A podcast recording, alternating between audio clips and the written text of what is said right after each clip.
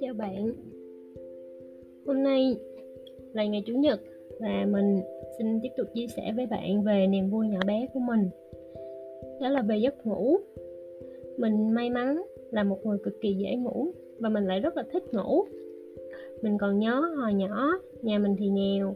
Hôm đó có một cơn lốc kéo qua làm bay luôn cái nóc nhà và lúc đó thì mình chắc tầm 7-8 tuổi gì đó.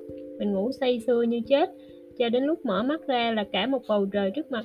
Lúc đó mình còn tưởng là đang nằm mê nằm mơ mới ghê chứ.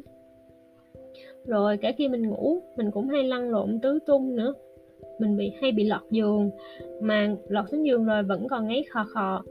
Và giờ lớn rồi á, thì đỡ hơn nhiều. Nhưng mà mình cũng vẫn còn rất là mê ngủ.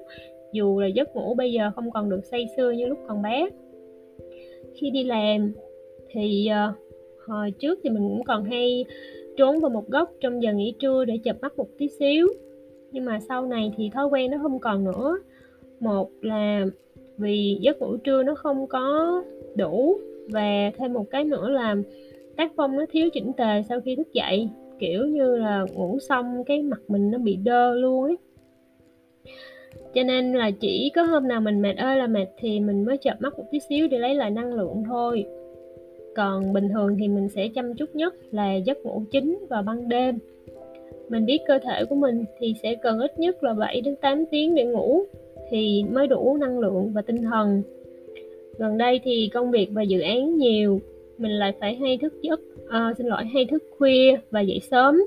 Nên là mình biết là mình cũng đang bị thiếu ngủ đó cho nên mình nạp tạm năng lượng bị thiếu thông qua việc hít thở, thiền định cũng như là suy nghĩ tích cực. Còn tâm trạng khi mà đi ngủ và lúc thức dậy đó cũng quan trọng không kém. Nếu mà đang bị stress thì khi đi ngủ, giấc ngủ sẽ rất là chập chờn, mộng mị, cho nên khi thức dậy sẽ rất là mệt. Thì những khi như vậy, bí quyết của mình là sẽ cầu nguyện trước khi đi ngủ hoặc là nghe nhạc năng lượng. Thường thì mình sẽ đọc sách hoặc là nghe một số loại nhạc dễ ngủ. Không á, thì mình nằm xuống theo tư thế sát chết savasana ở trong yoga rồi hít thở. Và như vậy thì từ từ chìm vào giấc ngủ. Thời gian vừa rồi thì năng lượng của mình bị dao động nhiều cho nên mình thường hay cầu nguyện trước khi đi ngủ đọc kinh nghe chú và thực hành bài tập sám hối. Nhờ vậy mà giấc ngủ của mình là dù ngắn nhưng lại rất là sâu. Khi mà qua giai đoạn đấy rồi á thì mình lại dùng một phương pháp nữa, đó là trước khi đi ngủ, mình đọc quyển sổ ước mơ hoặc là nhìn vào bản tầm nhìn của mình.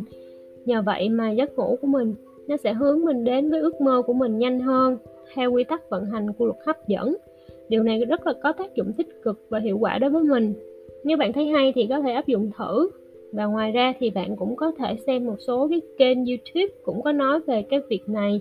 Khi mà đi ngủ, bạn nhìn vào sổ ước mơ đọc những lời khẳng định tích cực thì não, tiềm thức của bạn nó sẽ hoạt động trong khi bạn ngủ và sẽ giúp bạn đạt được ước mơ của mình nhanh hơn. Suy cho cùng thì mình cũng rất là biết ơn khi được làm một người dễ tính, dễ ăn, dễ ngủ, dễ bỏ qua phiền muộn, cho nên cũng không cần phải bận tâm gì nhiều. Vì cuộc đời vốn dĩ rất là đơn giản, cứ vậy mà enjoy thôi. Cảm ơn bạn đã nghe podcast của mình. Hẹn gặp lại bạn ở podcast tiếp theo.